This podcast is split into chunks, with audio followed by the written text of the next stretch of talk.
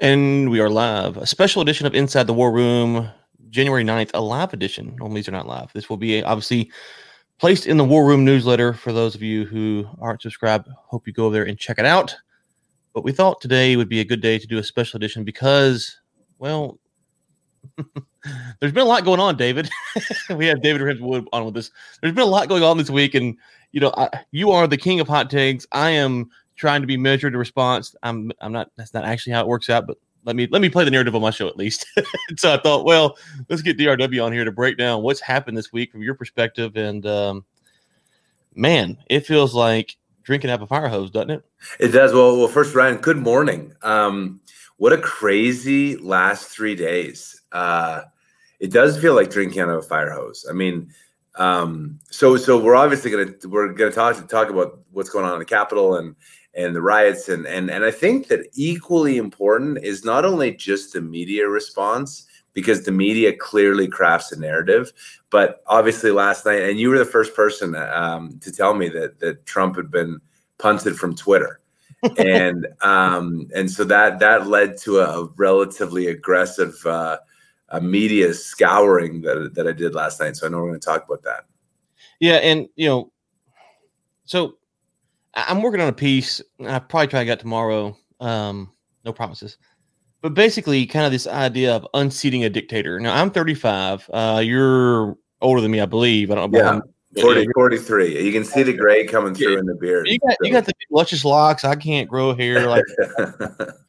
um, I got the face for radio. So, anyways, um, you know, I've seen a few dictators unseated.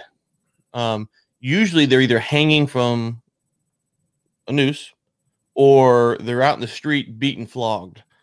The narrative that's been missed in all this was that we unseated a dictator by voting him out.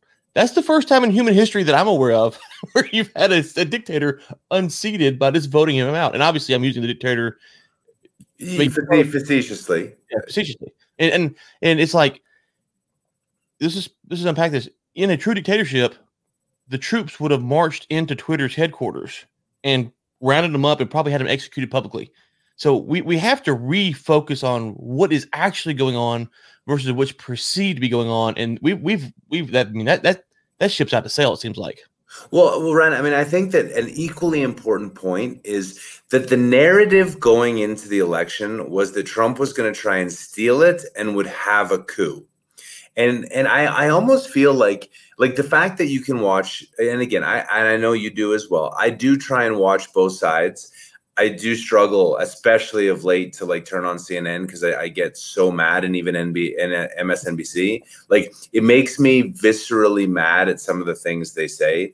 Mm-hmm. But nonetheless, they are describing what happened in the Capitol as a coup attempt because mm-hmm. the narrative that they had been pushing going into the election was that Trump was a dictator, authoritarian, and was going to have a coup. So, you know, and again, I compare with 100% congruence. Now, we can talk about the differences of snowflakes and that each snowflake is just a little bit different, but they're both cold and wet. And what we saw in the riots in May and, and June for BLM and the occupations and statues being torn down and mobs in every city like to the point where and i know we talked about this that you don't live in downtown. I live pretty close to downtown denver and about night three when there was a curfew i mean we could hear people running up and down our residential street like and i'm like are they coming in like get the guns? Which is not a reaction i would ever have. So so it was the same as it was the 6th Mm-hmm. Angry people who have a point who aren't feeling heard went out to say a thing. And to say that Trump incited this, you know, I'm really sure he he gave the same speech without the humor that that he gave every other time, and then he left and he went home to tweet. So let me address the the the. Here's how I view the inciting thing. Um, it's fascinating to have these conversations, and this is why I think it's important for people to have them because you know the cliche is we have these conversations but i think the more people you talk to you know your perspective on on it's a little bit different than mine i know i got a good buddy his perspective is different on mine and these are all people i like and respect and um and and, and so it's good to hear their perspective and sometimes i legitimately and i'm not saying with, with your with what you're saying but there's some people i like and respect i legitimately struggle to understand how it is they think that and but I know they're good. I know they're good people. I know they're smart. I know that they're you know, and, and we've kind of lost that ability to go that hey, okay, why is uh, he or she seeing this this way? I, I really don't understand. Like it's, it's foreign to me. I, I, we could talk about it um in any context possible, but I don't I don't, I don't know what's going on. So that being said, um, here's my thoughts on what Trump did. I had a friend the other day call me about three weeks ago, and he we were, we talking, and he told me a story at the end. He waited to the very end. He told me a story, and he knew it was going to get me frustrated. And of course, I got frustrated. Was a little, a little rant. I wasn't mad at him. I was mad at the person these stories about. And then we kind of laughed. I said, "You waited to tell me that to make me mad."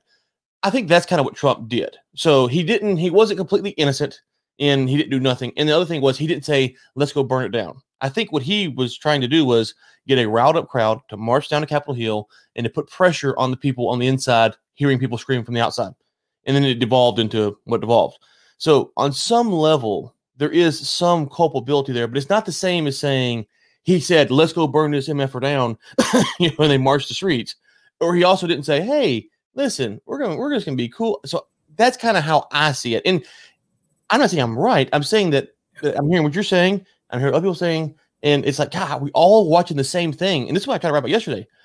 This idea that we need the facts and we can just res- resolve things. I've watched the video, you've watched the video, and we just see it differently. That's something that we have to learn. We just see things differently, and it's hard to deal with sometimes.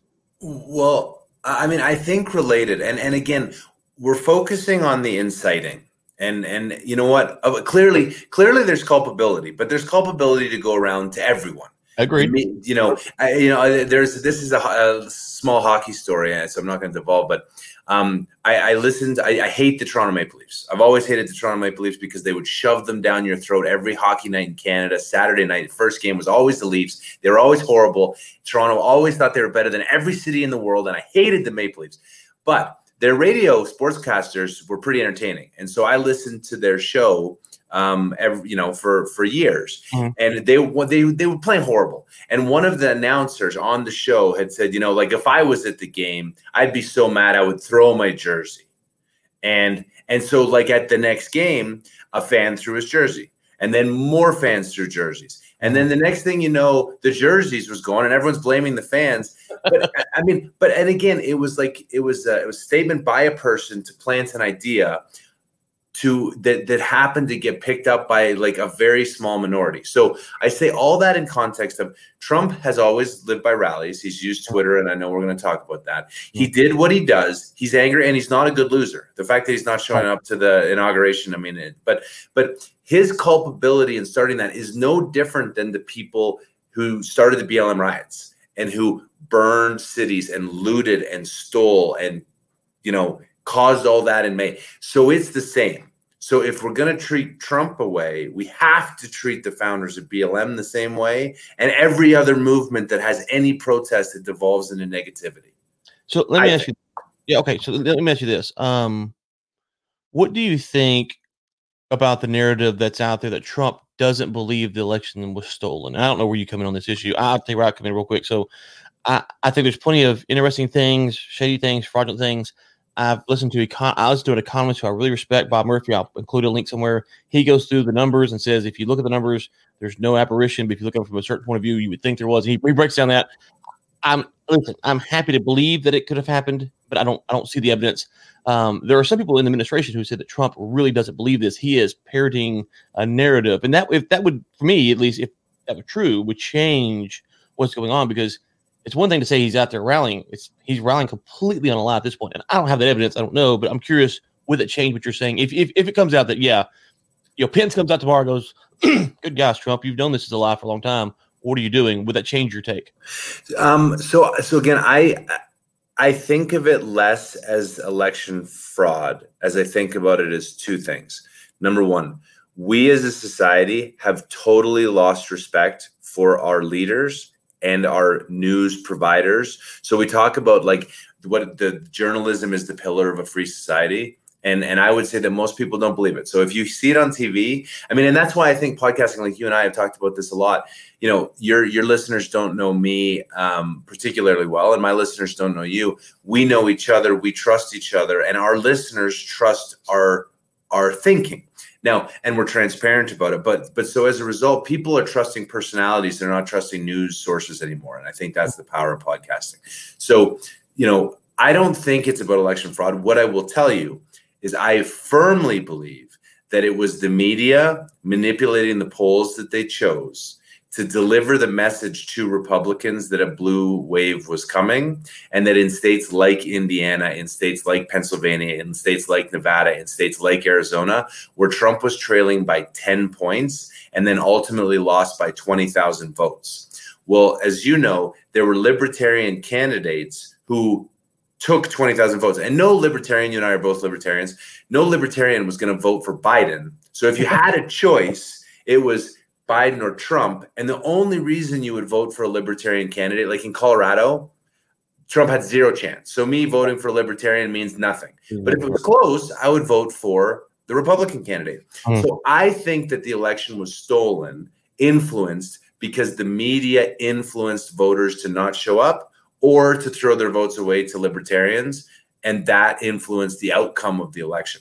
But regardless of the split, 70 million Americans aren't wrong. They voted Republican, and so many people on the left want to say, "Oh, you're a Trumpian."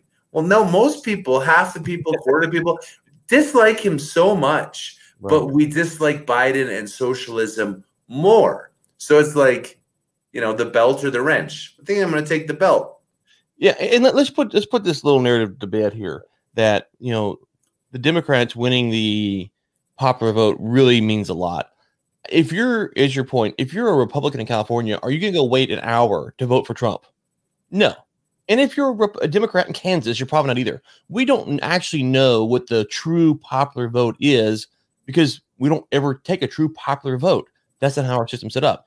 And so it, it, to me it's i don't know what would happen. I think the democrats might be surprised if they would to a na- if they try to go to a national popular popular popular popular vote like I speak that you would find a lot of Republicans in California and New York that you didn't know were there.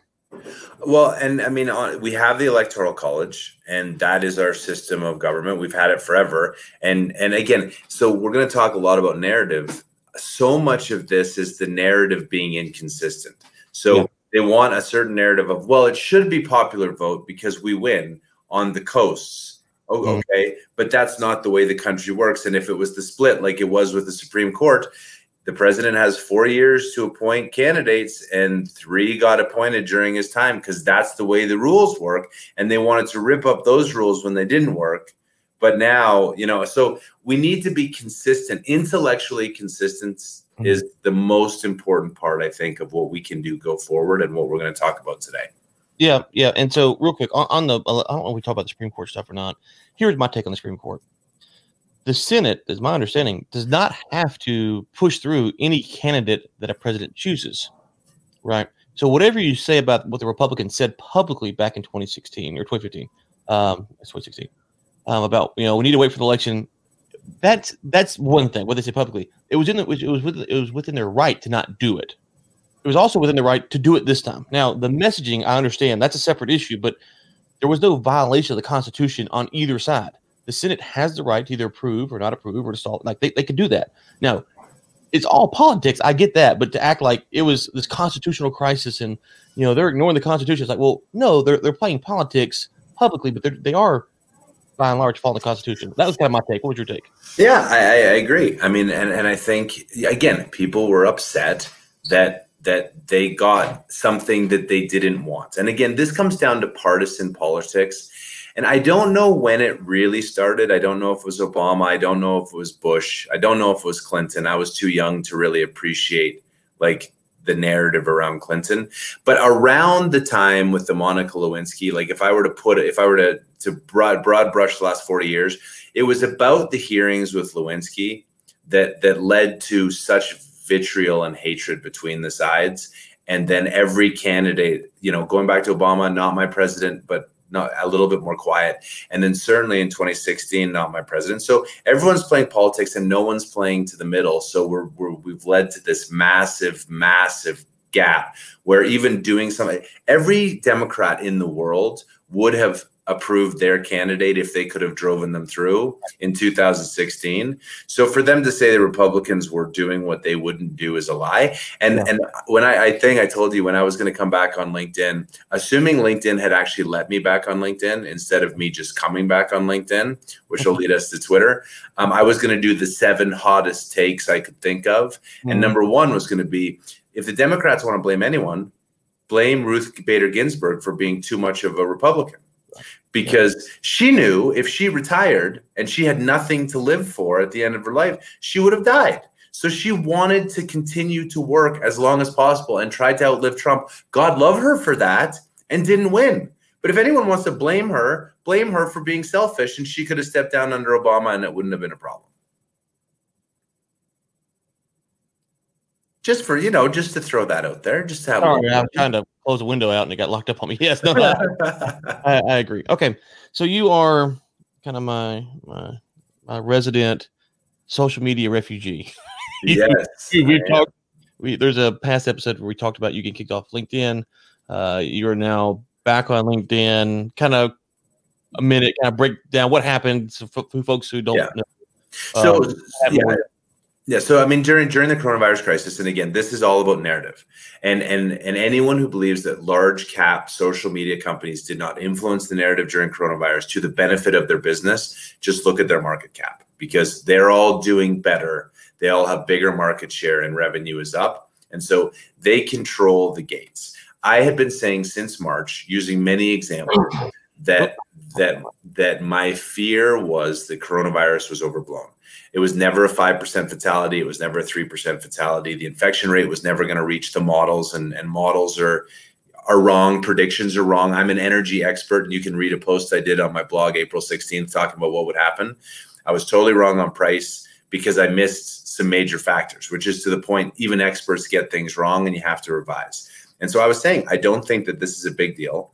And if you're under 50 and healthy, there's virtually zero chance of you dying from coronavirus. That is a fact they banned me for false information with no appeal and did sort of what they did to Trump. Although Trump had been suspended before, LinkedIn just one day I couldn't log in. We sent lawyer letters. We've we tried to get back on. They didn't even respond. They were just like, decision is final.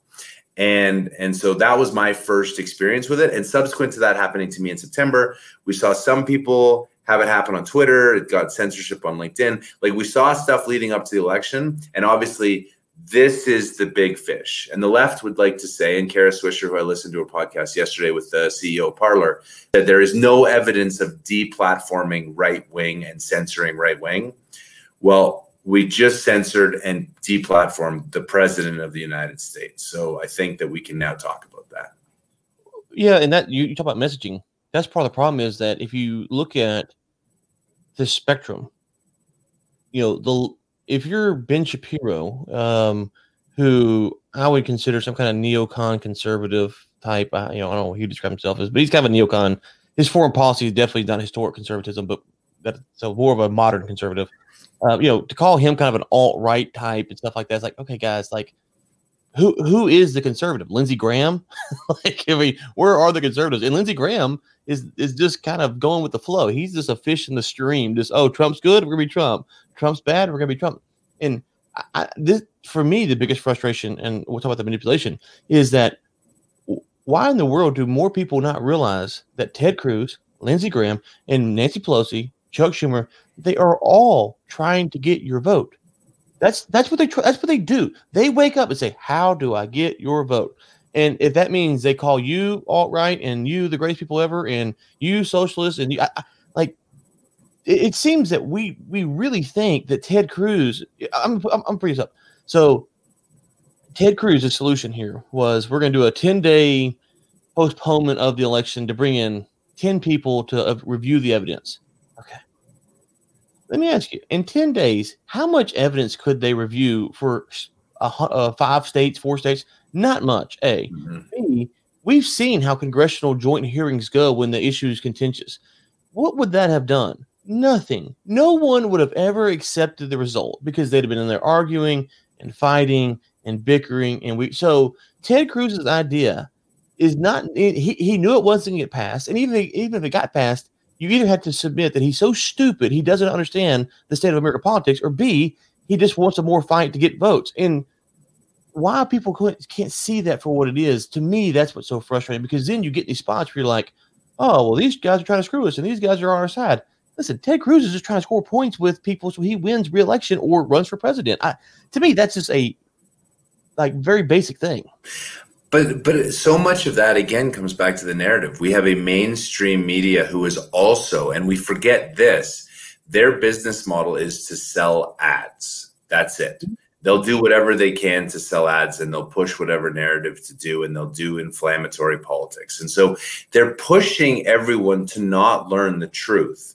They're pushing them to learn the narrative. And so, you know, I, I don't I don't actually even blame I don't blame people. I blame the people who have platforms who are doing it maliciously, or at the very least, not saying that they're doing it for money.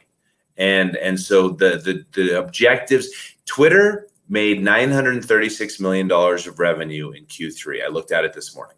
They have 186 million active users who tweeted 500 million times a day, which means that Twitter makes two cents a tweet. That's what Twitter does. And and that's what they want.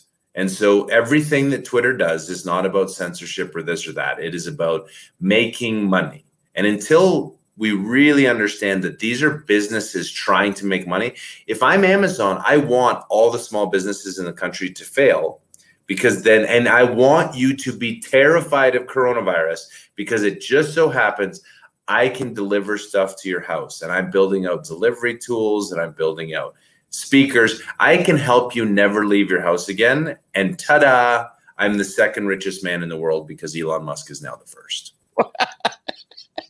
I am not, to be clear, for those listening. Jeff Bezos would be who I was referring to. I would be somewhat down the list. I would be somewhat down the list.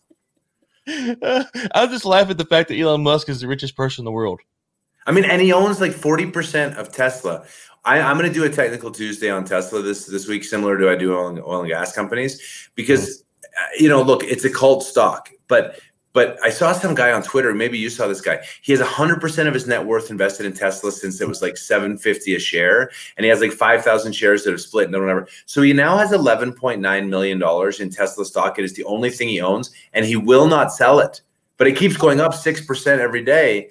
And I'm like, dude, like sell half, sell a quarter, sell three quarters. Like at this point, this is such a big win for you. What are we trying to accomplish? This only ends badly. And this is why the US has bankruptcy laws for personal reasons. Like, do you think he really has that much? Well, he, he sends a picture of his stock account, and um, I'm a, I mean, I give him huge credit if he's owned it for a hundred bagger, a three hundred bagger, and he didn't have the inclination to sell it once. I mean, that's incredible. But the, the fundamentals that underlie this company when the market turns and this bubble deflates tesla will be the leading indicator. It will be the canary in the coal mine in my opinion. So on tuesday i'm going to write that blog okay. So let's talk about twitter censorship. Yeah. so let's go back to coronavirus because this is definitely part of it. I was very frustrated um, and i've made no bones about this um, with people in my life who had power um, whether it was um, um, I won't I won't say names. People had power to allow people to do stuff or not do stuff who bought into the narrative, um, because it was quite apparent to me, who had been following it since January, what was going on. I, and I, will tell you my evolution. It's very quite clear. If you go back and listen to Ellen Energy Week, we're like, oh, okay, this China shut down because China shut down. I talked to people in the Bush China Foundation. They're like, yeah, they can do this. This is China, you know. So you don't read, read much into it. So you're kind of thinking, okay, it's not much there. And then all of China shuts down. You're like, okay, well, whatever's going on, it's bigger than what it was when Wuhan shut down. And then it goes to Iran, and you're like, okay, we got China and Iran. Like it's kind of hard to really read. You know, this this is in America, and then it goes to Italy. When it goes to Italy, um, you're like, okay, now this is the country you can look at the data. And there's a podcast out on March second or third, um, where I, I discussed this with someone, and I would stand by everything I said except for one thing, which is at the time they were telling us that our kids were going to die you know. And so we're because me and this guy were talking about going to Spain. I said, yeah, I'd be happy to go to Spain. Uh, I said the only thing I'm worried about is my kids getting it. Now between then and March 13th, because there's a, a date offline I won't get into, I had changed that position because of what happened on March 13th uh, in personal life. Um, and so by that point, I would stand by everything I stand by to this day from March, and I am a dummy with no college degree. I can't do advanced math. I can't do a technical Tuesday. It was so obvious to anyone who cared what was going to happen. Now, people were saying it could mutate, it could change, it could do all that. Well, of course, of course, of course, anything can happen. But what we had was very, and I know people who got PhDs in Bayesian statistics, like, oh, you can't do enough. And it's like, shut up. I don't care what you say. Shut up. You're a moron. This is very simple. I'm sorry that you don't want to buy the narrative, but I can see what's going on here. And we wrecked our country over all of this. And to your point, fear, social media, news, the president. The president, I think, bungled it on a lot of fronts because that's just how he is. And so we go down this path for months and months and months to where it's gotten to the point now where people don't want to admit what happened. Right?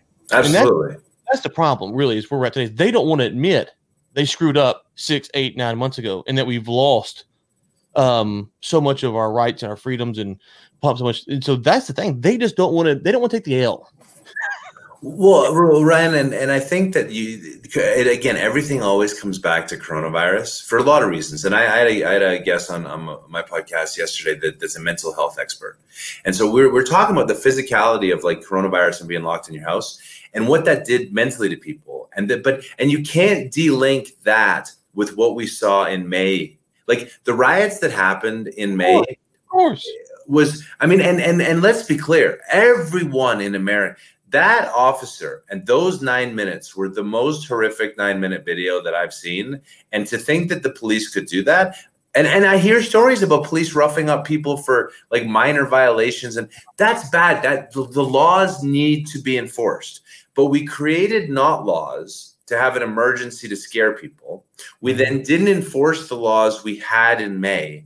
We left everyone in their house, and the only people who benefited from coronavirus were the wealthiest, the people who own stocks because they're now higher, the people who stayed invested because they weren't afraid. But the small businesses in our country are, are crushed. The the workers, the the people, the people that we know, our friends that you know don't have they're, they're living paycheck to paycheck. They're being crushed.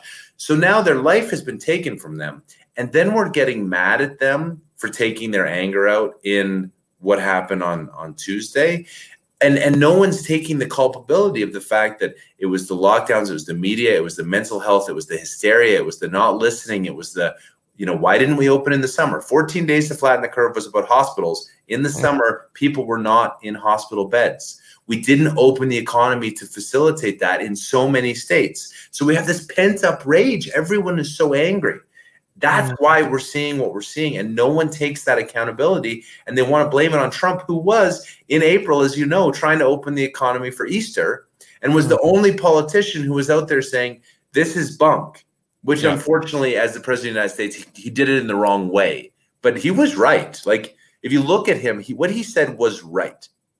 Oh, well, okay. So, what I said privately to people, and I'll still say about this was if we're going to do anything back in March, if we're going to do anything, let's take the 60, 65, we can kind of pick a day, give them three months living expenses, um, pick the organ donor people, stage four cancer people, whatever. There's a small section of the population, um, 65 up's not, but take those people. Let's give them three months to kind of stay at home and let the rest of us kind of go through this process, and then we'll figure out what to do then. I don't, you know, because at the time I had no idea what three months was going to look like.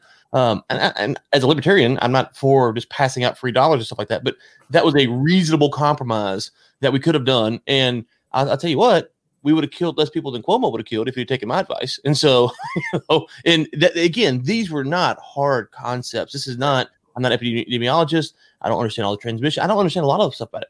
I understand that just the basics, and the basics are, are not very hard. New Zealand has declared victory twice over twice over the virus because it can't keep it off the island. How in the world is our country ever going to shut it down? And it's like, guys, this is not. This is just so simple. So when you get to this point, the the coronavirus, you had the team Trump and you had the team Democrats going into 20, 2020.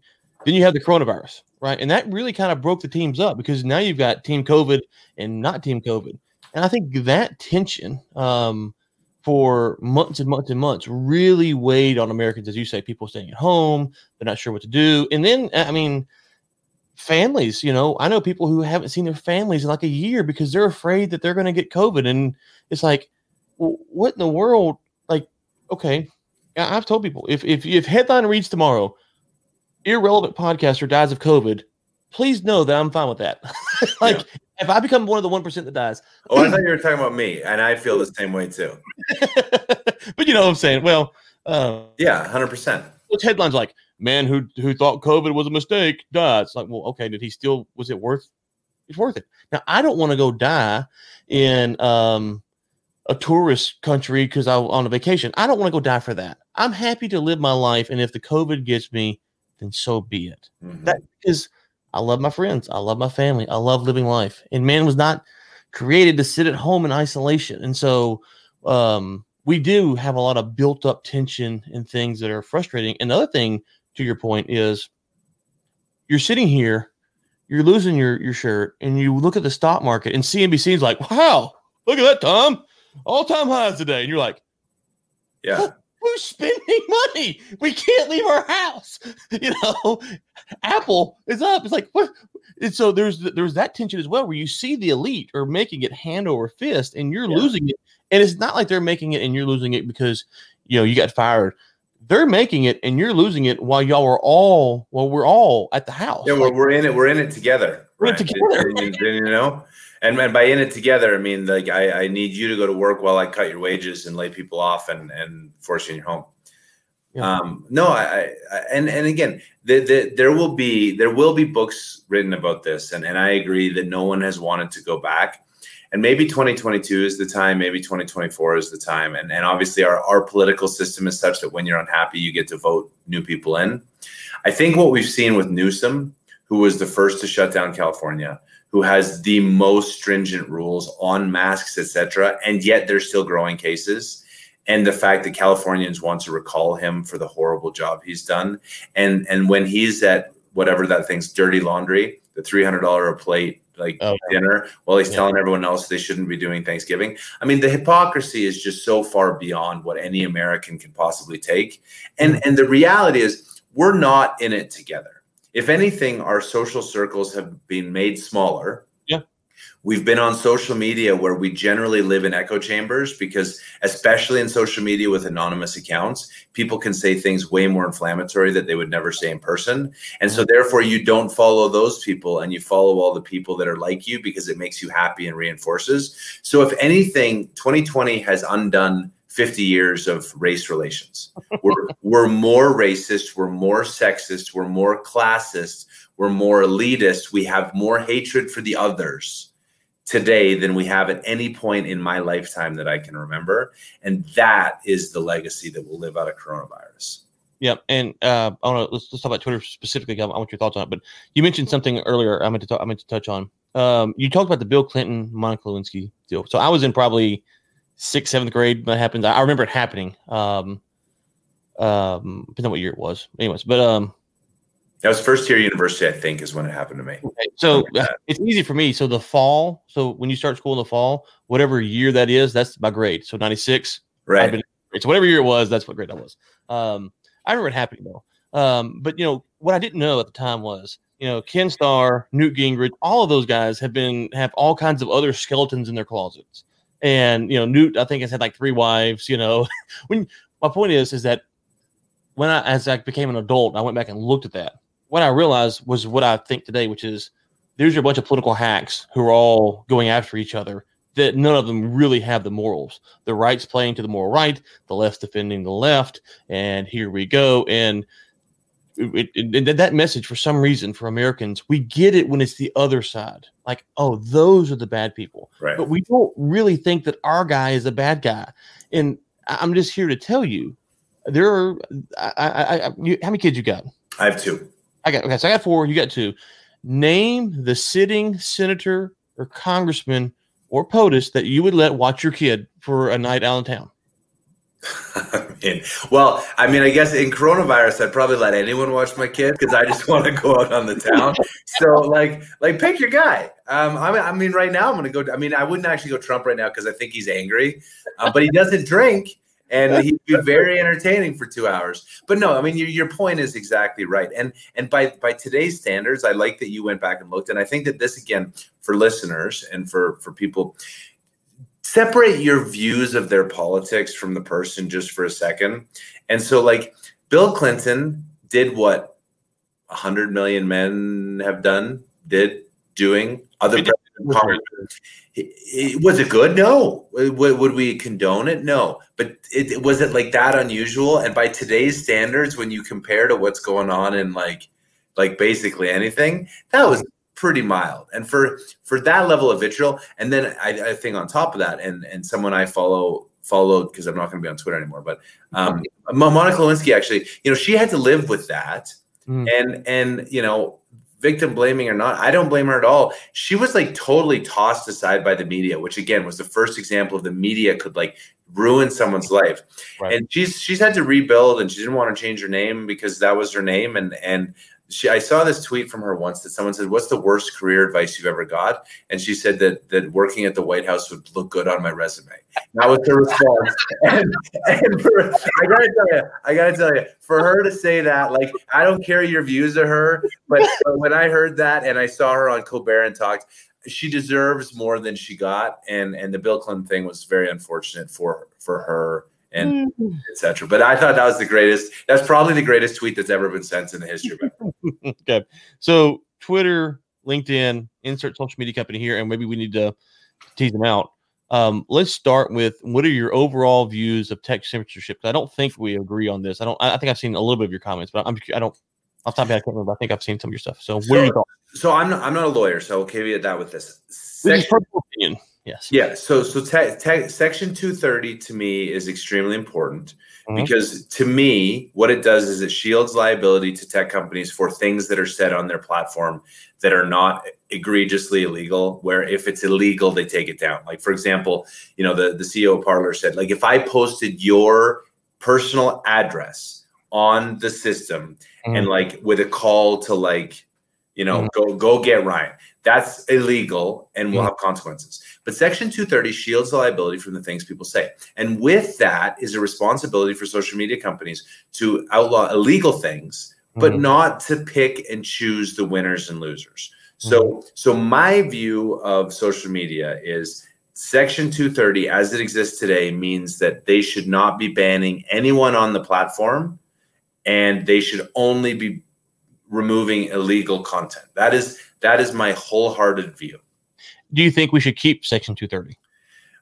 I think it should be repealed, but I also recognize that in repealing it, the the business model of Facebook and of Twitter and of LinkedIn and of everything goes away because if you're liable the same way media like news media are for things that people say on your platform, you're only going to allow contributors and it's going to be highly vetted. And then you're going to end up with CNN again, where only Anderson Cooper gets to talk and, and a couple of guests for two minutes. That's and Don Lemon. Yeah. Uh, yeah. That's well, my view. What, what's your view on it? Yeah. So I think, first off, Trump was a genius for threatening to repeal Section 230. And people are like, oh, he's so stupid. They kick him off. Well, they kicked him off. and now he should, now, now they should repeal it just to like, to go tit for tat to say, okay, hey, if you want to, if you want to act like this, because you're saying that you can't have me on your platform, despite the fact you let the communist China, you let Iran, you let, Iran, you let all the Antifa, you know, you're you you're by no objectionable standard actually monitoring. I mean, uh, Andy Ngo, if you follow him, he's always pointing out Antifa agonizers and stuff. They still have accounts, so Twitter doesn't actually care about censoring um, violence. They don't care about that. So let's just put that out there. Um, Correct. I agree that the, that the president of the United States has more authority, he has more power, and, and he can do more things with a tweet than anyone else can. I, am I'm, I'm aware of that as well. Um, but let's the, the pretense that, that Twitter's on this moral high ground and they're they're really serious about this stuff. I don't buy that for a, a second. Um, what they want to do was they're pissed off that that Twitter that Trump used Twitter to get elected, and now they can stick it to them. Not only can we kick you off your platform, you're going to spend your last few days can't tweet, and even if you go to your official government account, we're going to delete that. And so that to me is what's really going on here. And so right. if they want to do that, then I don't know why they need the Section 230 protection. So I concur. I concur. So, so that's the, so that's the question. So why do you need it? And that's the problem with all of that's as a libertarian. We start mixing government and you start mixing uh, businesses. You start getting these deals. It's like, well, well, why do you need the government to do this? And so the overall question is my point is do we need laws um, at the federal level that say, you know, if I put out there, you know, DRW is cheating on his wife tonight or something like that, there's there should be no law that that that that makes Twitter liable regardless. Like that's just that's just stupid, right? Like like so so so Ren, I agree with you, but I would I would add one sub caveat to that, which is the same thing as what Mitch McConnell and and was one of the reasons I was hopeful, and then clearly everything's fell. But like they wanted coronavirus liability protection for companies so that you could not be sued. And in California, you've seen the the statutes that say that like it is the employer's responsibility to prove that the employee didn't get it there and to pay them benefits as though they got it there. And so the the issue in our country right now is is lawyers in, Oh, yeah. And tort law reform is required. And so the reason 230 protection exists for social media companies for frivolous lawsuits where, you know, the thing that you just said, someone takes a clip and puts it on Twitter and everyone freaks out and then I sue Twitter Hmm. even though even though like that's just not being adult about things. Like if lawyers are involved, bad things are happening. So so there has to be like more nuance. And so I I, I understand that tactically if we didn't need 230, there would be frivolous lawsuits against these companies all the time. And so, to a certain degree, I actually am in favor of having 230, but then you can't, Twitter is not an elected official. And if, if everyone didn't see last night, when they can censor the president and then delete the tweets he sent from the, the official account, which wasn't his account, had never been violated as POTUS. They just decided to take down the tweets. And that is ridiculous. Mhm. The- slippery slope of that is so why are we believing when Twitter lets people pump out that coronavirus t- is terrifying? Oh, you should just go to Amazon and buy everything and never leave your house. Oh, UFOs landed. No, no, that's wrong. We're going to delete that. We're going to flag it, and we're going to do all these things. Because how many times have you you seen left left sided things flagged for not being true? And even by adding the true flag, I now assume if I don't see a false flag, it's probably more true, which is also equally bad because Right. they're not fact checking every 500 million tweets a day are Yeah. sent out. So, so that there, it's just it's a horrible issue, and the fact that they banned the president of the United States for any reason is crazy. Although I did want him banned. I mean, I made a joke on LinkedIn like early on. There's like, "Dear Twitter, please remove the president's account." And I think it was like right after he tweeted something around like comparing the size of the nuclear weapon button to Kim Jong Un. Like, like that. That was a scary interchange. But if that didn't lead to him being banned, like, see that to me, there. Okay, so what are we doing? North Korea thing is the most overhyped thing in the history of mankind. North Korea, uh, Michael Malice has a book called Dear Leader, Dear Reader. I can't remember. It's a spoof on the thing, and he so he wrote a book about uh, North Korea. And if you go listen to his talks, Michael Malice, um, I think it makes a very good point, which is Kim Jong Un understands that he will either end in a casket because he died of old age, or he will be drugged into the street. And the dictator talked earlier. That will happen to him. There Right, is no Kim Jong Un going to a desert island and getting to live a retired life. right, So when you start thinking about that, you say, okay, so so then for him to press the button, assuming that they even got a weapon that can get over here, the that means that he knows that he's going to die. Well, he doesn't want to die. He wants power. All he wants to do is stay in power. So there is, I don't want to say zero threat because it can happen, but there's almost zero threat from North Korea. Or they would have bombed us a long time ago. There's nothing stopping them. China's backing them. South Korea doesn't want to do anything. So all of that talk about, oh my God, North Korea. Well, why don't they do anything? Because they don't want to. Because he wants to be in power. And you know what happens when he bombs us? He gets killed. yeah. He's not in. So like the whole North Korea thing to me is, is a is a Oh, for sure, for sure. I just remember it as being like, like seeing it because I wasn't on Twitter at the time, and and you know, like I, I'm not a fan of President Trump. I think that he did some good things. The person and the narcissist is he got in his own way in 2020. Otherwise, he would have won if he had had that level. And you and I talked about this before. Remember when he was in John? What was the medical center? Is it John Hopkins that he was uh, at? Walter Reed or Walter whatever. Reed, Walter Reed. When he was at Walter Reed and had that video, thanks everyone for like caring and you know, I feel better and the doctors are amazing. That level of humility, just a touch, was like likable, even for people who didn't like him. Right. And if he had just done that at any point in 2020, I, you know, for for a duration of time, we're, we're, we're, we're not here. But but you know, so the Twitter thing, it's shocking that a non-elected official can censor. And there's no judge, there's no jury, there's no executioner, there were no criminal charges laid against him. There was nothing other than the court of opinion. And so now we're at a very interesting place in, a, uh, in our history because social media, I blame for the divisiveness and the hatred that exists in our country today. And and it, it stands to reason that Twitter got him elected and Twitter is ushering him out. So what comes next is the real question. Okay, so let me let me ask you this. So you have Trump who has been censored, kicked off, and then you have China, which um, for those of our, our, listeners who don't know, um, when a Chinese official puts something out, it is 100% state organized propaganda. Like there is no like, so we could have the governor of Texas put something out, and the governor of Florida put something out, and the governor of New York put something out, and they could be like fighting on Twitter. That ain't happening. That all that dog ain't hunting in China. So you know they are literally getting a script from Beijing, and they're they're they're publishing it out. Um, those tweets are not labeled as propaganda. Right. And then like there's some about the Uyghurs that were out yesterday, uh, two days ago, and it's like like how the Uyghurs are better off now because they've been you know enlightened or whatever. It's like, good lord, man, like Twitter, like seriously, like you're you're allowing this. Another thing on tech censorship is I have WeChat on my phone. You know what I can't talk about on WeChat? Tiananmen Square, the CCP. I can't do anything. So it's level. So there is no stand. So just so that I'm clear, whatever I say is under the guise of the these thought police tech moguls. They they totally inconsistent. They're they're running by the government that they're in, and it's, a, it's a business. And then what's amazing to me is when Facebook was in trouble for for allowing the hack and influencing the 2016 election.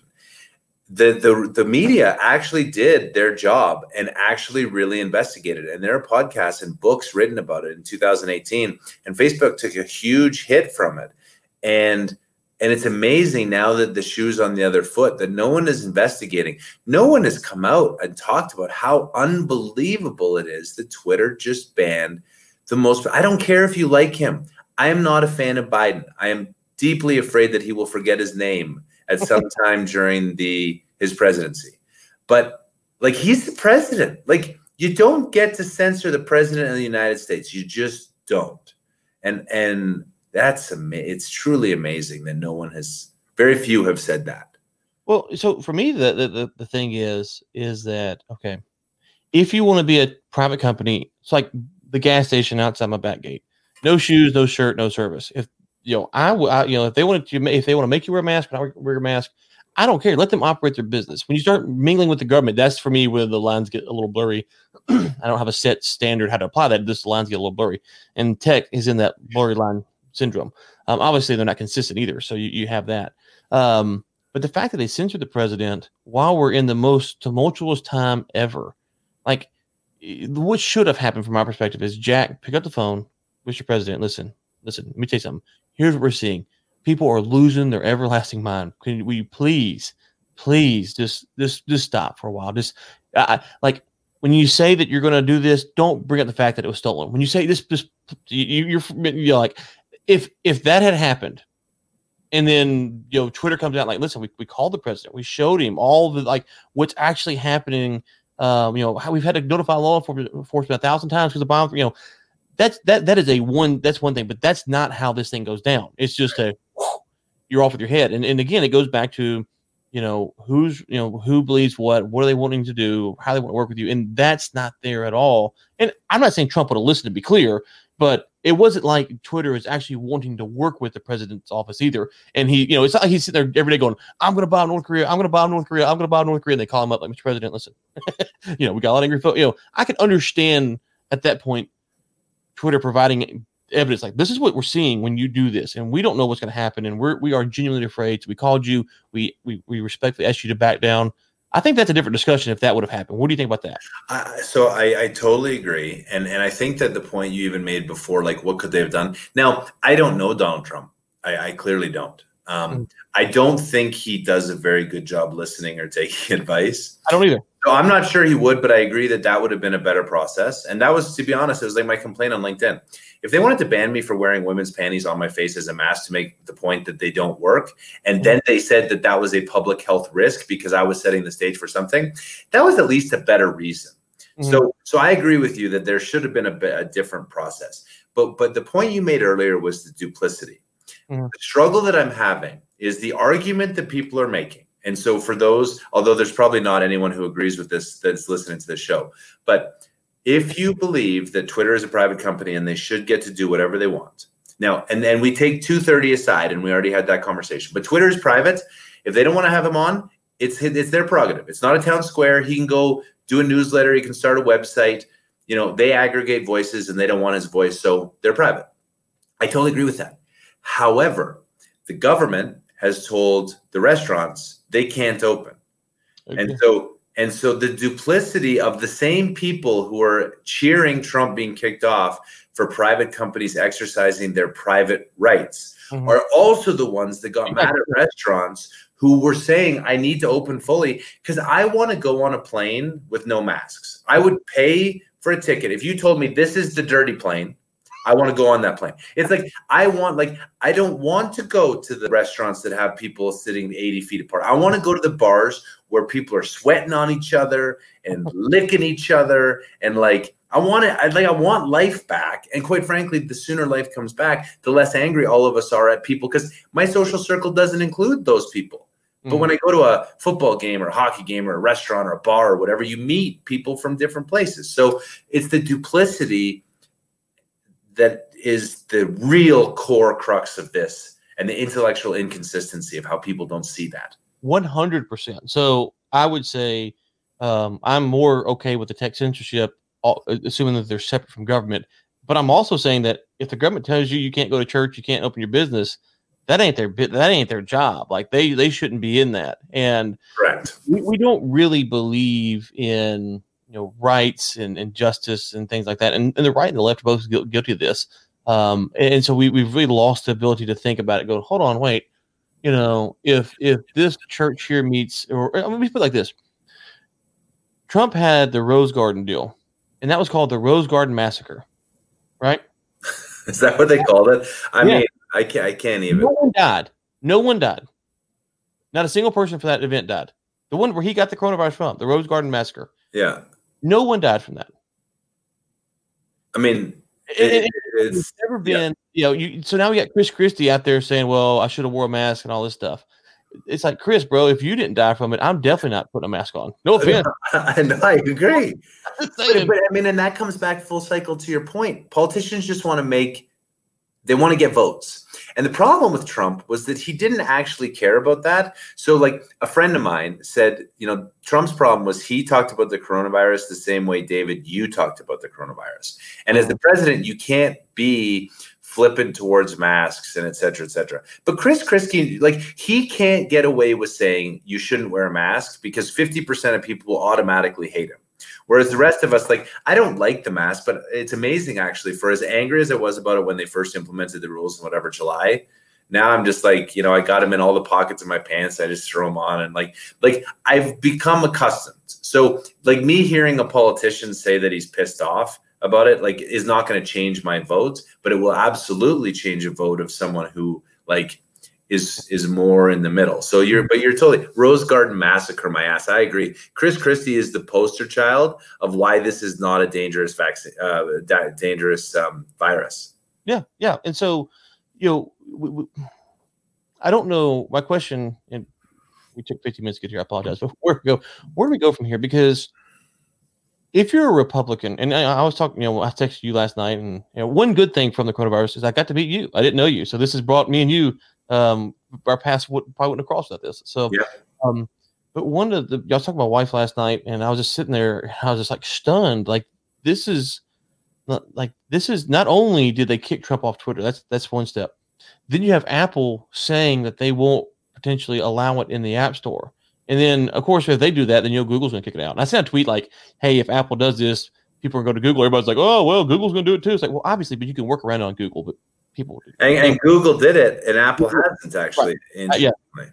Interestingly enough, right? But if you ban the Parler app, which I've tried to play around on it several times, it just doesn't work well for me. So I don't know. Maybe they'll get it fixed. If you ban Parler, like you know, at that point, you are really, really going hard after Republicans. And I hate to use the term civil war because that's like I will use it in private company. We're talking about stuff but to publicly use that term, I, am very reluctant because it's a serious deal. And uh, anyone who wants to go look up, go back up um, when the apartheid was ending in South Africa. There was a video, and they, they cut away at the last second where um, I'll try to find it where these get where these these white guys get shot on the side of the road because they were trying to overthrow the government. And it was, I mean, like that's what happens in civil war. That's what I think of is these um, now the white guys were the bad guys in this video. The black guys were getting them begin with. But that's what I think of is people being shot on the side of the road because they are fighting. Like when we say civil war, like that's a term we shouldn't throw around lightly. But if you keep pushing people, David, it th- what, what, do you you know? I, I agree. That's the scary thing here. And, and, so Ryan, I mean, to me, I think about hot war versus cold war, and mm-hmm. so if you go back to the beginning of coronavirus, I would even say that this was China. I mean, China, you know, the, and I remember I was giving speeches in January, February, and I'm like, it's 45 people a day in a 1.3 billion person company or uh, country. Like, this isn't even a thing. Like, are we ab- like, are we joking ourselves? And but the data was wrong, mm. and and they shut down domestic flights out of Wuhan, as we know, mm-hmm. before they shut down international flights. And Trump did try and shut down flights from China, and he was called a xenophobe. But I mean, to me, this this coronavirus escalation, and I'm not saying it was in a lab, and I hate when people say conspiracy theory. I'm asking the genuine question. It was a real virus. I think it was allowed out in the world, and I think it was part of the trade war because hot wars with bullets are a lot more dangerous to economies than cold wars. And mm-hmm. so when I think about a civil war now, I think about a cold war. I hope it doesn't come to people dragging people out of each other's houses and shooting them. But yeah, I'm deeply concerned. So should Parler be banned? I think it begs the question of the role of social media. And I've been thinking a lot since Twitter banned Trump. I don't like Twitter. I've never liked Twitter. And I particularly don't like the anonymous characters on Twitter, oh, yeah. although I understand it. So mm-hmm. I, have you know, I've, I've been critical of those people before. You know, free speech is a thing, but so are consequences for those people. But social media has allowed everyone to have a voice and everyone to have a platform and everyone to build a thing. And so we all like that, but at a very, very large cost. And so where do we go from here? I don't think we should be driving conversations underground we should be surfacing them and we should be having dinner parties with people of slightly different political persuasions and talking about these issues so we can come together. Mm-hmm. Um, that's number one. But for me personally, I actually think that this is going to lead to me leaving Twitter. Um, and just deactivating the account. There's some good. I like, you know, like for example, Twitter was the first people to call that that the Dems were going to win the Senate. Mm-hmm. Because the news media outlets were so afraid to prematurely call it because of 16 that now they're terrified. So you just look at like 10,000 people talk, and you know generally the average was that the Dems were going to win, and there was some logic behind it. So you know, but the downside to that is they're controlling the narrative. So they're the social the social dilemma movie. If everyone hasn't seen it, you should see it because there's their, their algorithms are built to keep your eyes to sell ads. So they're going to send you whatever hate speech and whatever whatever keeps you engaged. So to me, it's a question of should we be doing social media as a society, and does this mean that all Republicans pull off Twitter, which means half the users go away, which means Twitter collapses as a company, right? Which, you know, and that is maybe the best thing that comes out of this. Yeah, I think I sent a tweet to you a while back, which was, you know, if you want to influence Twitter, influence the money. You know, it's just it's just quite simple. Which is either a you don't tweet on there anymore, or b you start pounding their biggest um, stock shareholders, like, hey guys, you got to do something, you got to do something, which is what you know. Those are just two easy ways to do it. Um, banning Trump, you know, is a bold strategy because I think Republicans now on some level, some of them will want to get banned. Like they want to wear the badge of honor, so they're going to be out there, you know, pounding on Twitter, hoping that they get banned just like their guy did but plenty of them are seeing like, okay, hey, uh, if they ban Trump, then then I'm a nobody, right? He had what 88 million followers. I'm I'm gone. So there will be an exodus from, you know, um, Twitter to Parler or wherever, and we'll see how that goes. But the other thing is, uh, on the anonymous deal, I the problem with the anonymous people are is they're so much more belligerent it seems than the non, and it's like you know, don't waste my time with some anonymous guy. Maybe he's, you know, maybe he's Trump Jr. Maybe it's some bum at the street. You know, I, I don't know. Um, but you know, one of the things that that that that I, I, like and I appreciate is having conversations like we're having now, or like with other people. Um, I like those because those are actually beneficial. They make me think. They go back and reflect on a tweet. You don't really reflect on a tweet, right? It's here. Maybe there's a little back and forth, and then you go on. And I think we've kind of taken Twitter or LinkedIn post or Facebook post, we've kind of taken that as okay, hey, this is a substantive conversation, and we really made some good points. But then a good conversation, you go back and you think about it. You go, okay, because you're gonna you're you said some things today. I might go, okay, he said that, that's a good point. He said that good point. I got I got I got to tweet this here. I said that that was stupid. I should have said that. I should have formed. You know, that's how you actually learn as you think about what you said. And we got to have more of those conversations. And Twitter, Parler, isn't really good spot for that. I, I don't know how we how we move to that position. And what I said at the beginning was, um, I think it's important is having people I'm not advocating that you have someone in your life with all the different positions, but I'm saying that realize that there are people in your life who are good people who just literally see Donald Trump say something differently than you do. Yeah. That's it's fascinating. Seriously. Well, well, I mean, and and t- so Twitter, you're you're right. People aren't reflecting on tweets, and people like control or they don't read the comments, and they're not really engaging. And 280 characters is just not a thing anyway. Mm, right. So Twitter is different. Facebook and LinkedIn. I mean, I will say when I was off LinkedIn, I missed it. I, I missed because I had you know 16,000 followers who were all business professionals, all in energy, and I would get 10 or 15 emails a day, and the comments they were actually like substantive conversations and like people really enjoyed the engagement. So so for me being having LinkedIn taken away, they have built a good tool and of the social media platforms I actually think LinkedIn is the best. Twitter I I, I struggle though because do I really want to miss some of the things I get that's a benefit? Like the you know the you can see as you know you can scroll in 15 minutes and see like a hundred things and you can get a sense of what's going on and and that has to be anonymous because anonymous people have really smart things to say. They just don't want people to know who they are. Right. But so so then i think about so if i go off twitter what does that mean? And I think every single person who is a Republican today, including those politicians, knows that Twitter has provided a platform for them to do something. They're mm-hmm. using it for benefit. And so they need to weigh the cost benefit of do I want to go to Parler? Do I want to just go off Twitter? Do I want to start a website? Do I want to do a news media? You know, is this the birth of, of radio talk shows again? You know, like I, I, you know, because this is kind of dialogue, and whoever's tuning in can hear us talking about things, and they're driving their kids to stuff Saturday morning, and they're like, "Yeah, I hadn't thought about it that way," and, and it's background noise, but it's like educational and entertaining. And so, what does it all mean? I don't know.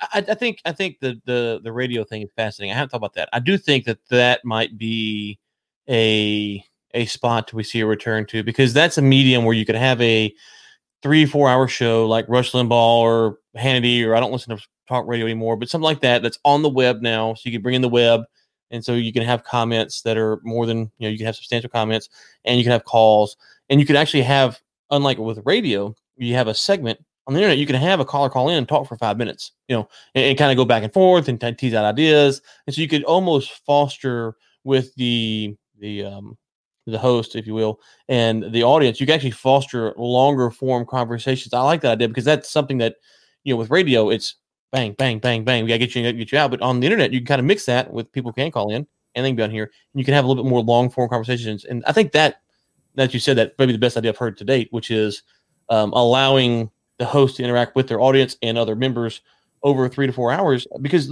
Joe Rogan's podcast whatever you say about it, I don't. I'm not a regular subscriber. I watch it kind of here and there. Well, not not not now on Spotify, but right. uh, you know, it's the number one podcast and it's three to four hours long. People like long form content. They they just do. They don't really like tweets. I mean, they, they like them. I shouldn't say that, but you know what I'm saying. Like they love long they love they love it because because everything is nuance. Like there is no thing that can be talked about in 280 characters without like a slightly different view. How many times have you been in a Twitter fight with people where you ended up they you were actually saying the same thing and they like like some guy yesterday tweeted at me because I, I asked a poll question that was leading up to our conversation today. And I, and I haven't checked the results because I'm not going on Twitter anymore. Um, but I, I, said, Are you concerned that Twitter just banned the president of the United States? And then in brackets, I said, And take aside your feelings for the man. Like, think about what they did and the slippery slope. And somebody who trolls me constantly, every time I say anything, he's like, "You're the dumbest person ever," which is totally fine.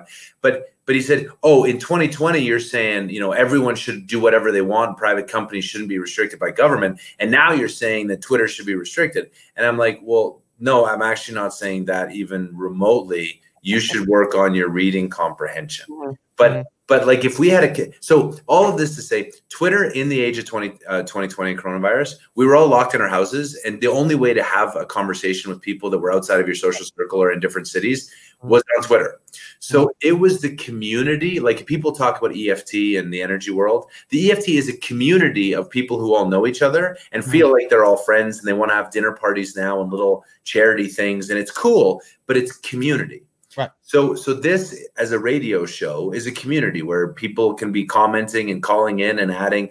This replaces that, but with real content and real communication. I think that maybe that is what comes out of this as we move back to this is really about we need community and we need um, belonging and we need to eliminate divisiveness. Mm-hmm. And the best way to do that is through long form communication like Rogan or like this and have call in and interaction.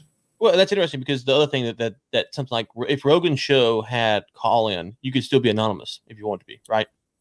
So you can still preserve, I mean, your voice, obviously, but other than that, you can still be anonymous and have that benefit. So that, that's interesting. I haven't thought about that. I, I do like that uh, that concept as a as a potential, assuming Twitter doesn't kick you off um, for streaming on the platform. so let me ask you this: We are what twelve days away from the inauguration. Trump said he wasn't going to go on Twitter. It would be so funny if he changed his mind and he didn't tweet it out. he just, just shows up. Showed up. Like, like, oh well, if I had Twitter, I'd have told you I was coming. Um, Biden's coming in, and unfortunately, let's call the spade the spade here. The Republicans had a moral argument up until three days ago. We don't do this. We don't storm the buildings. Whatever you think about what happened on Wednesday, the Democrats will. There's no nuance to the Democrat side, so the the, the moral high ground has been lost. Yeah, uh, and, and, in fact, they're saying it's worse than the BLM riots. I think it's the same, but yeah, hundred percent. They're saying like that was a coup, and Republicans are all bad, even though most of us weren't in Washington for it. So I think Biden was an establishment Democrat who was going to do establishment things, which means that AOC and a lot of those kill uh, t- uh, types, um, a lot of kin would be very frustrated. Now I'm not sure if that will play out because he he doesn't have to he can do what he wants to. He can, and he really has an enemy in the Republican Party. Um, how do you see this out? How do we calm down? I know David Bahnsen has suggested that maybe Trump should strike a deal where he resigns um, and they give him a pardon. You know, kind of a kind of a swap deal. Okay, he's going to go on home. He won't ever run again, but they're going to leave him alone. Like they're not going to prosecute him. They're not going to go after him. Would that be the best thing, or would the Democrats look at that as like, oh, we've got him. Now we're going for the next guy? Uh, listen, the, the, Democrats see blood in the water. I don't know how you're going to back off, and I don't know how we de-escalate this thing. So conversations are nice, and I'd like to have those. But seriously, if you were advising, if they called you to the Senate today in the House, and the POTUS was there, and they said, "DRW, how do we de-escalate our country um, from a political standpoint?" What would you say? I mean, if we're truly trying to do for the good of the country, Mitch mm-hmm. McConnell, Chuck Schumer, Nancy Pelosi, Donald Trump, Mike Pence should all resign. Oh well, but I mean, I mean, and, and, and, I mean that because of their their roles in getting us here. But that's not how politics works. So that was a nice unicorn and fairy dust answer. Um, so I am I am concerned. I was concerned coming out of the election. I, I did think that Georgia was at, at huge risk. Like whether you believed in cheating or not, or whether you believed in polls or not. Um, the Democrats did win, and they were projected to have a like a sweep, and they won Georgia. So there, I, it felt to me like they were going to control the Senate. So now they have all three houses, and similar to what the Republicans did when they controlled the Senate, they rammed through their Supreme Court nominee. There will be retribution. They will pass two years worth of things. Overlaid to that is you can't pass things when there's no money and so then you're going to print currency. And the biggest problem will be the only way to keep the stock market going up is to pump the mm like pump liquidity and then devalue the United the US dollar, which will lead to such inflation that it will hurt the voters who vote for the Democrats who are predominantly poor. Predominantly. Yeah. And so so they're in this like horrible situation. My hope is that we get some moderates like a Kristi Noem out of South Dakota, who I think has been great through the whole crisis um, and and you know pick some Democrat leaders that you know Pete Buttigieg for all that you can say about him or not, or Andrew Yang. I mean, they're at least more reasonable and non lifetime career politicians like these other people. So hopefully we see more of that um, move into 2022. I think the next six months are going to be horrible. And Biden is frail and mentally weak and they have kept him in a basement because of those things. So, like, we had a mentally unstable president, although he was a very stable genius. Um, we now have a mentally weak and deteriorating every day because of age president. Both are scary, and and it's going to be interesting.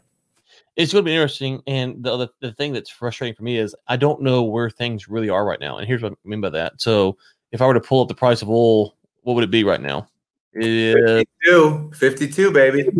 Brent's at 55. Okay, there is no way on God's green earth that that is where the price of oil should be. No. Uh, okay, uh, and of course, when you look at the stock, Saudi, it's 47, and without stimulus, it's 30. Right, and so you know, so when you, you just take what little I know about the oil and gas market, you go, okay, well, that's way off.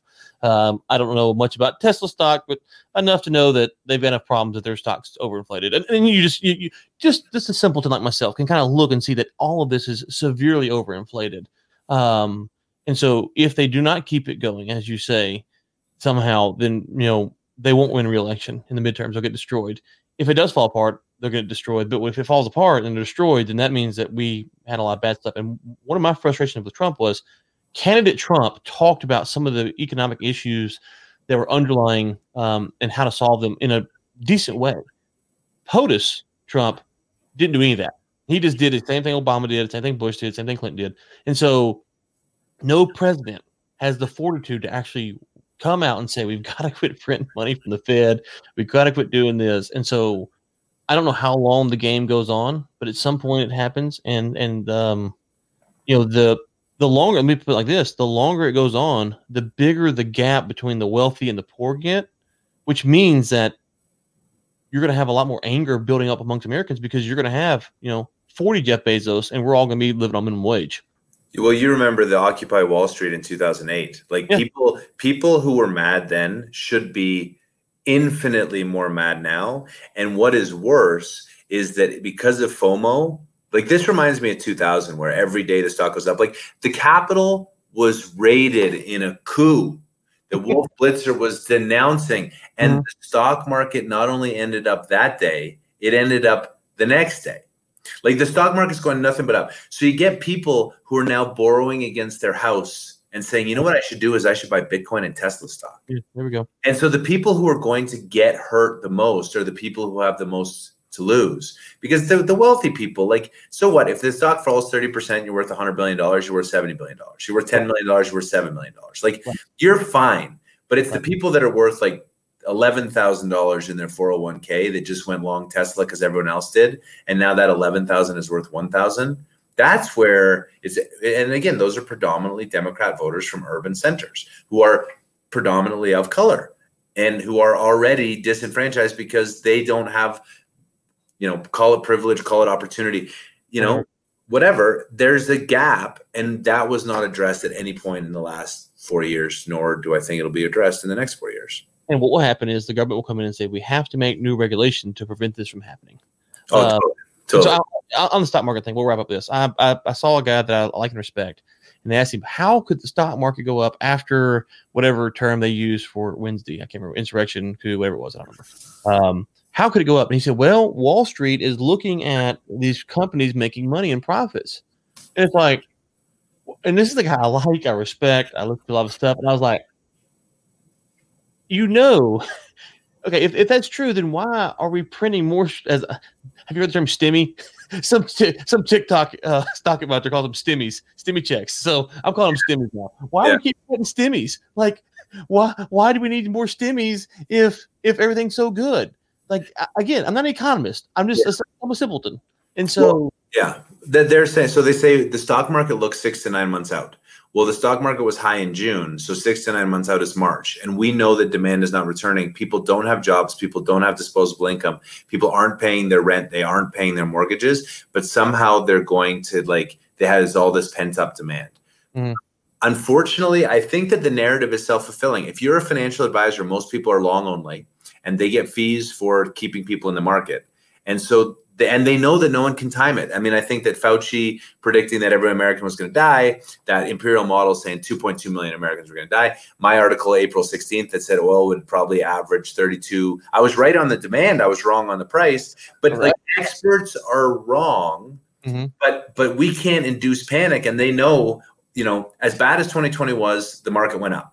And over the course of time, the market goes up. So they're just trying to calm everyone down so nobody sells. But like you, it doesn't make sense for for so many reasons, and it, it ends it ends horribly, Ryan, and and that's when people are really going to be hurt. So yeah, and the best the best case scenario, as I see it right now, is that if it doesn't end horribly, it ends where ten to twenty years we're all making basically the same wages we are now. you know, the cost of living's gone up. We're not in the Dust Bowl recession, the Great Great Depression, but it's like, good lord, like like Somalia passed us up. What happened? You know, because right. you know we might not go you might just be like scorched earth. But the best case scenario right now is that it's just um it's just very slow economic growth, like miserably slow. And you know, we're 20, 30, 20, 40 going, wow, how'd that get there? Um, I have some thoughts on ways that, that we might avoid that, but not get that today. But anyways, um, all right, DRW. Um, I'm going to link to we're we're publishing for this podcast. We're going to publish your Substack you published on Thursday about you responding to the Capitol Hill event, right? Yeah. We're gonna publish that, and then we'll link to your your Substack there. Are you publishing only on Substack now, or still on your website, or so still still on the website? But but I, I mean, I do think Substack, and, and I think, and I know you do as well. I think about the future media and mm-hmm. and independence being key. And I think that you know, for the listeners of this, and, the, and your fans and my fans, and and like they know what they're getting, and they know there's independence, or at least there's transparency when there isn't independence. And so I, I like the Substack community. Um, and so I will continue to publish there and on the website. Um, and then continue to post on LinkedIn. But you know, the reality is, is I expect that LinkedIn will kick me off because, like, again, for them to be intellectually consistent, they banned me, um, just like Twitter banned Trump. So, like, if Trump just opens a new account as Donald Trump, like Trump is like Twitter's going to cancel it.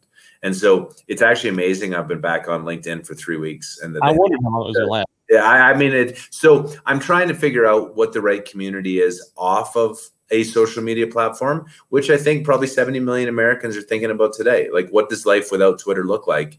And and and you know, is Parler the answer? Probably not. But like, we need a we need communities to come together again because communities is how we built this country. You know, Otherwise, we're just a whole bunch of villages attacking people, which is like the Vikings in 997. So, so if we don't want to go back to Vikings, we got to start having the villages come together through communities. I agree. Couldn't have said it better myself. Okay, uh, you are on LinkedIn as you mentioned for for now. you know, you're you're under your real account. So I, I, I find it amusing. I, I like everyone's like, oh, what did you do different? I'm like, well, I used my real name and I haven't used the hashtag that I used to use. So I don't use hashtag hot take of the day on my posts anymore because I'm trying to be really sneaky and fly under the radar with LinkedIn. Ooh. I almost used the hashtag when I saw you on there, and I was like, I don't know, I don't want to get kicked off first day, but I got a friend request. And I was like, okay, someone's someone's finally done it. They've they've taken the moniker, and they're gonna be the fake DRW account on uh, on LinkedIn. Well, it's good. I know there was a lot of people who were excited to see you back, so it's good to see you back on LinkedIn. I will just say this, generally speaking, I do hate social media. I I use it as a necessary evil. I, I hate trying to figure out the algorithm. I would just much rather have the conversation with people, like whether whether it's video or it's podcast or it's even through my newsletter, which I like because people send back. I get some really good. One thing I learned is I get some uh, people who are critical of what I say, but they're like, "You said this, and this just doesn't work because of da da da da." And I'm like, "That is not at all what I meant." And I go read it, and, and I'm like, "Okay." Okay, now, I mean, I never would have read that way. I didn't write that way, but now that they said that, I can absolutely see why they thought I wrote that. That's really weird. And so it gives me a chance to try to be better on how I craft my sentences and which I'm not very good at, but you know, but it, it, helps, it helps all that stuff. So I think those are things that if you can engage with people, that that's really where the substance is because I'll say it again. This is part of my point. I was critical of Yang is that having access to the data doesn't mean anything. Yeah. It, everyone can have it. It's the interpretation and the narrative, and and and and laying out what your assumptions are. But you know, I mean, I've said this. I love your newsletter. I love what you're doing. I love this. I'd be I'd be very interested for those who are either listening live now or or hear it later. You know, is this is this a format that that people can see? Sort of the you know, I mean, Rush Limbaugh is the guy that came to my mind, right? Yeah. Joe, remember Jim Rome from sports? Oh yeah, I love Rome and you just you have like a live show you do like Saturday mornings or whatever, and and whatever the issues of the week were. Like clearly last night was a big issue, and and you talk about it, and people can go about their Saturday, and it's a really I'd be I'd be fascinated to hear if this is a format that people like and enjoy, and and how they call in or interact or whatever that looks like. Yes, we've never tried to do the call in thing before. Um, you know, and our numbers on Periscope is only it's only spot I really track is Periscope the more we do it, the more consistently better, like anything else, they get. Um, of course, it's tied to your follower count and stuff like that. So that's kind of where the game is. You got to try to get these followers so that people watch your show. But we usually get pretty good feedback about the show. Um, but it's with anything else, you know, the, the the the goal for me is I don't want to say something controversial to say something controversial. I want to say something controversial because I believe it. You know, and, and so that's kind of the line I, I, struggle with because I have a lot of controversial takes. Um, some I'm not, I don't want to express because I don't know how to articulate well, stuff like that. But I don't want to be controversial just to get people responding. But to get people to respond, you almost got to be somewhat controversial. And so that's kind of the, that's kind of the the thread as well that you have to kind of have to kind of figure out. So I don't know. We we uh we do these um with Chris Fitton on Feeding the Dragon a couple times a week, and um I do with Ellen. You know, we do our show on here um, and do Texas Guest podcasts on here. Uh, so we've been trying out this live multi-stream platform, and so this is the first Inside the War we did.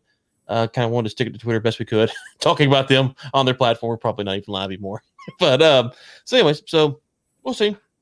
But uh, anyways, thanks for your time. I know this was kind of we were kind of exchanging text last night as the world felt like it's burning down, and it's amazing that the people who just go on about like living their lives, like if you had just gone to sleep in February and woke up today, and you missed like everything, your stock account would be more.